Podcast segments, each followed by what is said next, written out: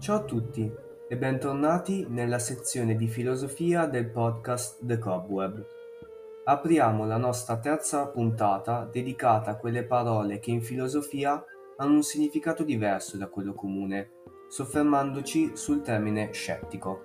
Quante volte mi è capitato di dire sono scettica sul risultato di questa verifica, ma è solo studiando lo scetticismo che sono riuscita a comprendere pienamente il significato di questa parola.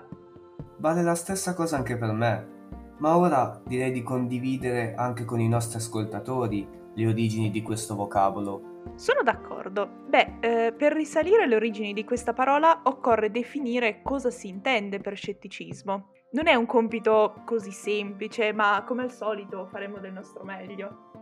Bisogna prima di tutto distinguere tra scetticismo filosofico, metodologico e scientifico. Aspetta un attimo, ma da quando esistono tre tipologie di scetticismo? Ehm, Ilaria, da sempre forse? Non posso credere che tu non lo sapessi.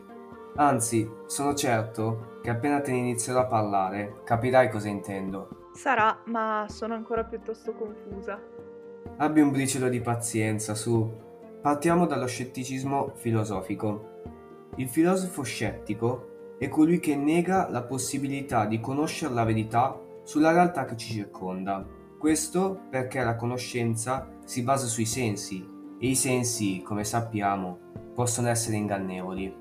Fin qui ci, ci sono, ma ora sono proprio curiosa di sapere cosa sia lo scetticismo metodologico. Te lo spiego subito. Lo scetticismo metodologico che viene sostanzialmente introdotto da Cartesio nel 1600, introduce il dubbio come metodo per raggiungere la verità. Ah, ecco, ti stavi riferendo a Cartesio e al suo cogito ergo sum. Con questa formula Cartesio esprime la certezza e l'evidenza con cui il soggetto pensante coglie la propria esistenza.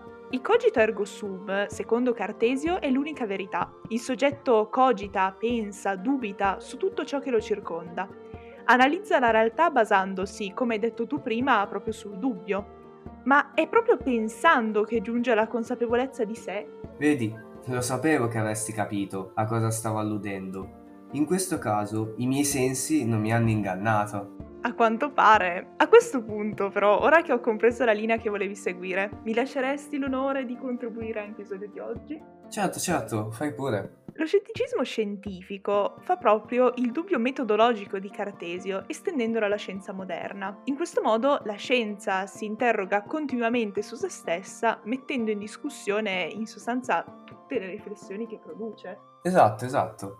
Io non avrei saputo spiegarlo in modo migliore. Sono lusingata da quanto mi hai detto. E io invece sono scettico sull'autenticità di questa tua affermazione. Lo sai che puoi essere sincera con me, ma se stavo dicendo la verità, ora però mi sento offesa. Dai, non prendetela, stavo solo scherzando. Vabbè, vabbè, direi di farti chiudere questa puntata per oggi. Sì, sì, sì, anche io. Da Sebastiano. E da Ilaria è tutto. A presto.